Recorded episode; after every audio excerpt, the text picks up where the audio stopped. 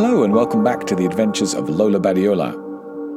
In the last episode, Park and the secret agent, who we now know to be Eugenio Hernández, arrived at Eugenio's apartment in Madrid. In this episode, we're going to find out how Concha reacts to the stranger in her house. Here we go. The Adventures of Lola Badiola, Chapter 52. Confusion. Concha knew when people were telling her the truth, when they were exaggerating, and when they were outright lying. In her work as an executive headhunter, she had seen thousands of CVs and interviewed hundreds of executives. "Well, who is he?" she asked for a second time. Eugenio had to tread very carefully if he wanted to maintain the cover story that the little Asian man in their apartment was a location scout. But before he could reply, the buzzer sounded from the hallway. Concha stood up from the table and hurried to the videophone to see who it was. "It's Lola!" she shouted from the doorway. "She forgot her iPhone." "It's here on the kitchen table," Eugenio shouted back to his wife. "Tell her to come up. I want to say hello to her." He was thankful for the distraction her presence would create. He turned to the Korean and whispered, "Hey, I told you just to say yes or no." Park wasn't listening. He was too fascinated by the individual items in the fridge. There were sauces from Mexico, drinks bottled in China, and fresh produce from all over Spain. No central planning committee could coordinate production and distribution as complex as this. No supreme leader could deliver anything as impressive to his people. The only possible explanation for this well-ordered abundance could be capitalism, the idea that consumers directed the system through their buying patterns in the open market. Park had read so much about the theory, but never been convinced. He didn't believe that it was possible for an economy to function without anyone controlling it. But here it was in black and white and vivid green, a fridge full of food delivered by the magic of the market. Like an atheist who has just witnessed the tears rolling down the cheeks of the statue of the Virgin of Guadalupe in New Mexico, Park was a convert. He could have spent the whole afternoon indulging in this revelation, but the sound of Concha and her friend entering the kitchen brought him back down to earth. Park got up from his knees and watched from behind the fridge door as Eugenio greeted the visitor. He instantly recognized her face. She was the woman he had seen on the cover of Cyber Story magazine, the woman who had been wrongly connected to the hacking of SMZ and Texpania. She worked for JBlock, the company who had invited him to breach their systems with an ingenious game that they kept hidden inside their website. She was far more beautiful in the flesh than she was in the photos of the magazine. She was tall and strong, with luxurious long black hair and dark, penetrating eyes. Having read the article about her life story 3 times, Park already felt a cosmic connection to her. "Lola Badiola," he said out loud. The 3 friends stopped what they were doing and looked at the little Oriental man who was peering at them over the kitchen door. Concha turned to Lola. "Oh, you two know each other, that's nice." Lola looked confused. "We do?" Eugenio looked even more confused. "You do?" Park closed the fridge door to reveal himself.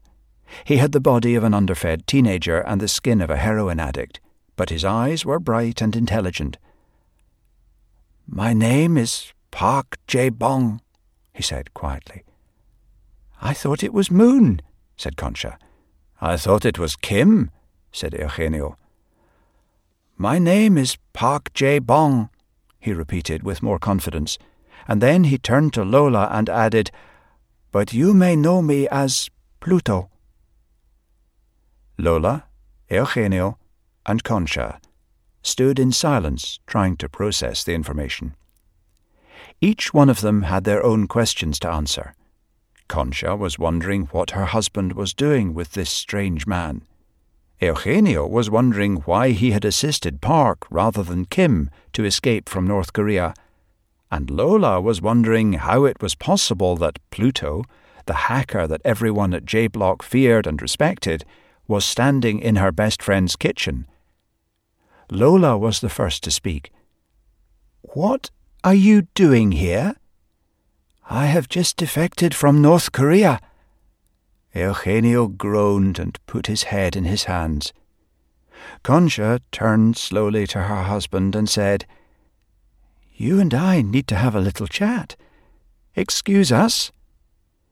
Then she led her 2-meter-tall rugby-playing partner out of the kitchen and into the living room, slowly closing the door behind them. Lola and Park were left alone in the kitchen. They could hear the muffled sounds of the couple arguing in the room next door.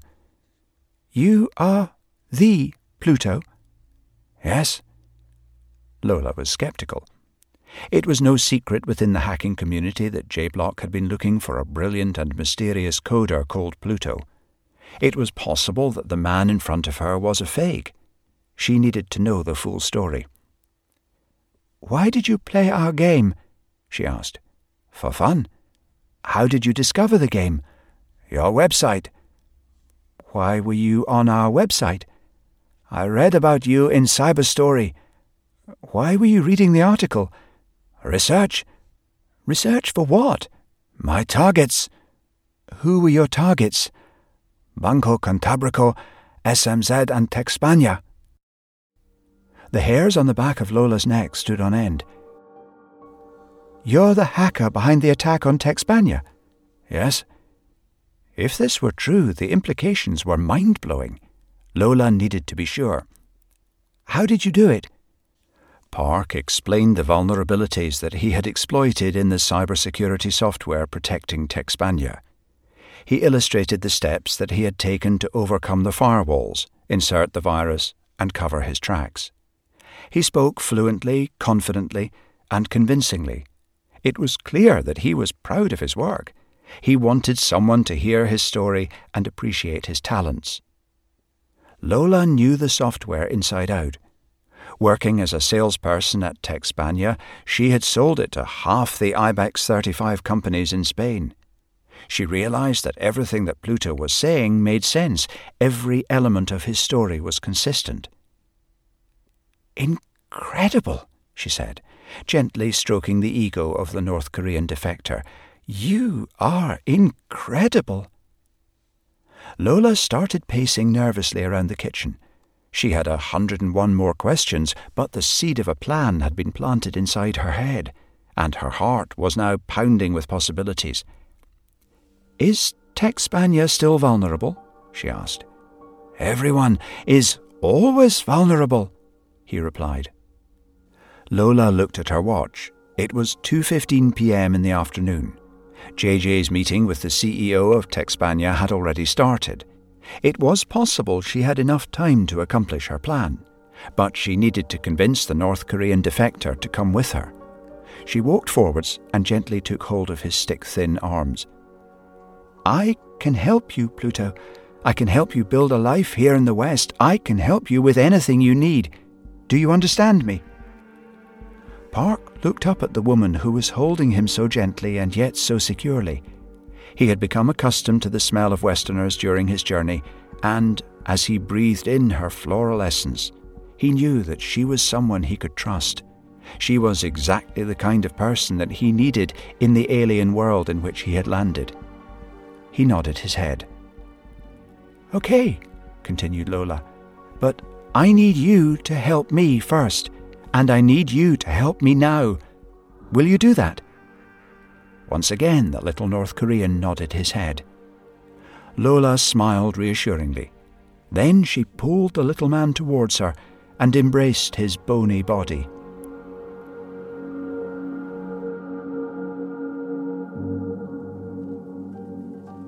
This is a very significant chapter because, at last, the two main protagonists of our story, Lola Badiola and Park Jae-bong, are united. The previous 51 chapters have been building up to this inevitable moment. Two souls cosmically connected across the continents, now standing face to face in Concha's kitchen, with problems that the other one may be able to solve. A very significant chapter. Where will it go from here? Well, you'll have to find out in the next episodes, because right now we're going to analyze the English that is used, starting with this sentence here. Concha knew when people were telling her the truth, when they were exaggerating, and when they were outright lying. In her work as an executive headhunter, she had seen thousands of CVs and interviewed hundreds of executives. Concha is a very emotionally intelligent woman. She understands and empathizes with other people, and that certainly helps her in her job as a headhunter. Now, the word headhunter is synonymous with recruitment consultant, but it sounds so much cooler. I have a couple of friends who are headhunters. It's a very interesting profession. If you are well connected within a sector, you can generate high amounts of revenue while incurring only very low levels of cost. Normally, you get paid a percentage of the compensation of the executive that you are recruiting. So if that person is a very senior executive who makes a really big salary, you can receive an extremely high commission. In fact, my friends only have to place 5 or 6 senior executives a year to earn a very good living as headhunters. Okay, let's move on to the next item of vocabulary. But before he could reply, the buzzer sounded from the hallway. Concha stood up from the table and hurried to the video phone to see who it was. A buzzer is an informal word for a doorbell. Now, I've included it here because I want to make sure that you can pronounce it properly. More specifically, I want to make sure that you can pronounce the voiced S sound in this word. It is pronounced buzzer, not busser.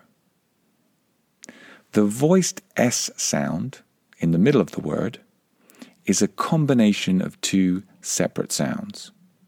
So firstly, you have the S sound, S, as air comes out of your mouth. And secondly, you have the sound, as air travels over your vocal cords. It's a combination of these two separate sounds that makes the voiced S. The S and the combined to make Z. So let's practice that sound that many non-native English speakers find difficult to express. We are going to play a game called Fizz Buzz. We are going to count from 1 to 30, and we will take it in turns. However, every multiple of 5 is replaced by the word fizz. Okay, so instead of saying 5, 10, 15, 20, as we count upwards, you simply say fizz. And every multiple of 7 is replaced by the word buzz. So 7, 14, 21, instead of saying those numbers, you simply say buzz. So, I will say 1, you will say 2, I will say 3, you will say 4, and then I will say fizz instead of saying 5, and I will pronounce the voiced S sound very clearly. You got that? Every multiple of 5 is replaced by fizz, and every multiple of 7 is replaced by buzz. Now, I want you to make a big effort to make the voiced S sound in these words. Are you ready? Okay, here we go. 1, 3, fizz, buzz, 9, 11, 13, fizz, buzz, 19, buzz, 23, fizz, 27, 29. Did you say fizz at the end there? Did you play the game? Or were you just listening to me counting weirdly? If you didn't play the game, or if you made any mistakes while playing the game, or if you hesitated, then just rewind the podcast and do it again until you feel confident, fluent, and you have mastered this fundamental pronunciation point. This is a game I used to play all the time with my flatmates at university, and the punishment for making a mistake was to consume a glass of alcoholic beverage. Okay, let's move on from drinking games to Catholic miracles. Have a listen to this sentence again. Here it was in black and white and vivid green, a fridge full of food delivered by the magic of the market. Like an atheist who has just witnessed the tears rolling down the cheeks of the statue of the Virgin of Guadalupe in New Mexico, Park was a convert. Have you heard of the Virgin of Guadalupe? It's a bronze statue of the Virgin Mary in a church in New Mexico. And it weeps tears of olive oil. And no one can explain why. People have come from all over the world to witness the statue of the Virgin Mary crying. And there is great debate as to whether this is a natural or supernatural phenomenon. And if it is a supernatural phenomenon, whether it should be classified as a miracle. Do you have an opinion on the subject? Okay, here's another expression. She worked for JBlock, the company who had invited him to breach their systems with an ingenious game that they kept hidden inside their website. She was far more beautiful in the flesh than she was in the photos of the magazine. Flesh is a word that quite a lot of non-native speakers are unfamiliar with. It is essentially the part of your body that is not the bone.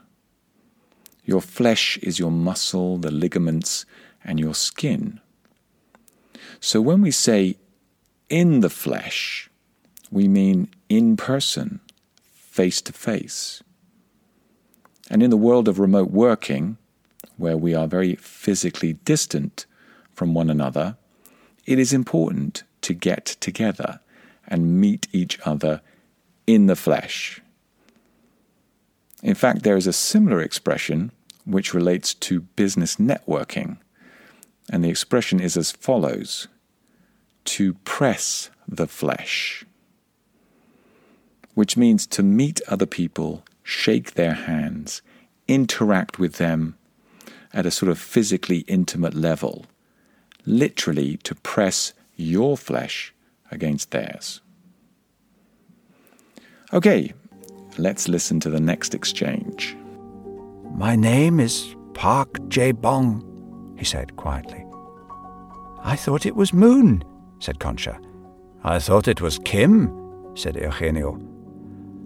My name is Park Jae-bong, he repeated with more confidence, and then he turned to Lola and added, but you may know me as Pluto. If you remember back on the film set in Peak 2 Mountain, Park Jae-bong was pretending to be Kim Dae-won, who was pretending to be Moon Dong-woo. So this triple identity has finally unraveled, and everybody now knows the truth about the little North Korean in Concha's kitchen.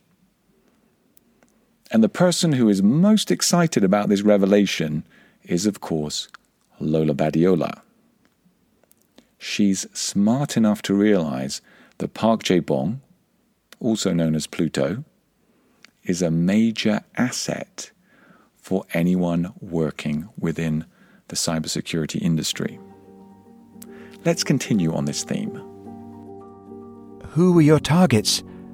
Banco Cantabrico, SMZ and Texpania. The hairs on the back of Lola's neck stood on end. You're the hacker behind the attack on Texpania, yes? The hairs on the back of Lola's neck stood on end. Okay, when we are cold, and this applies to other animals as well, tiny muscles contract at the base of each hair to make them stand on end. It distorts the skin to create goosebumps.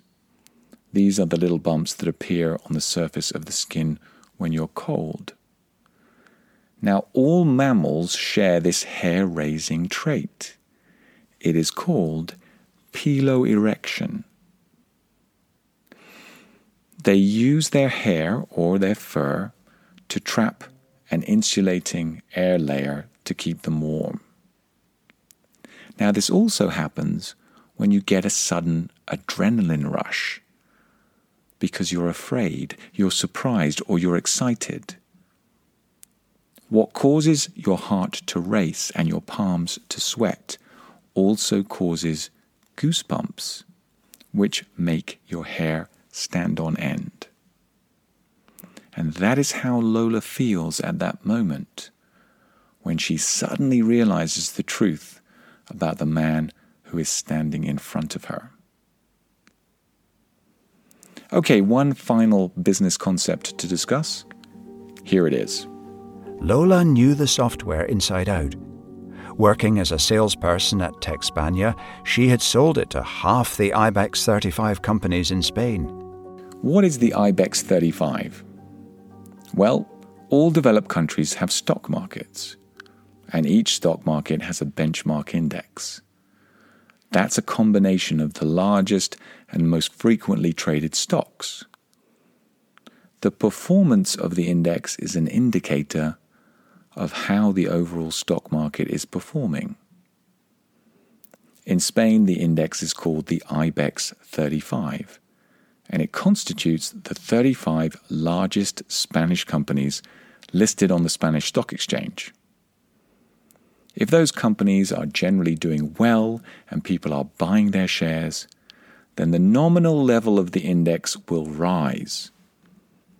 If it's a bad day and people are selling shares in these big Spanish companies, then the nominal level of the index will fall. You hear financial journalists on the news saying things like, the IBEX 30 rose 1% today as optimism returned to the markets. The benchmark index in France is known as the CAC 40. In Germany, it's called the DAX. And in London, it's known as the FTSE 100. And if you have ever invested in the stock market, one of the first things that you will do every morning is check the level of the benchmark index and then observe how it changes during the day. And this will give you an instant overall idea about the value of your own portfolio, whether your investments are rising or falling in value. That is the fundamental purpose of a benchmark stock market index like the IBEX 35. Okay, just one final expression. Have a listen to this again. Incredible, she said, gently stroking the ego of the North Korean defector. You are incredible. Everybody has an ego. Be careful with the English pronunciation here. It's not ego, it's ego in English. And if you stroke somebody's ego, it means that you are comforting them, supporting them, agreeing with them how wonderful they are. And as we know, Park Jae-bong has a substantial ego. He believes that he is the greatest hacker on the planet. And he may well be right. We also know that Lola is an excellent saleswoman who understands human behavior. Therefore, by stroking Park's ego, Lola is able to coerce him, manipulate him into doing what she wants him to do. What does she want him to do? Well, we'll find out in the next couple of episodes. In the meantime, if you would like to improve your advanced business English skills in a more formal environment, please join Marina and me at our interactive business English platform. Just click on the link in your podcast description and you will find Club Grattan. And we would really appreciate it if you gave us a 5-star rating or a positive comment on whatever platform you're using to listen to us. We hope that you can join us for the next episode. Until then, keep bringing English into your life. And remember, in the new normal of remote working, never forget the importance of pressing the flesh.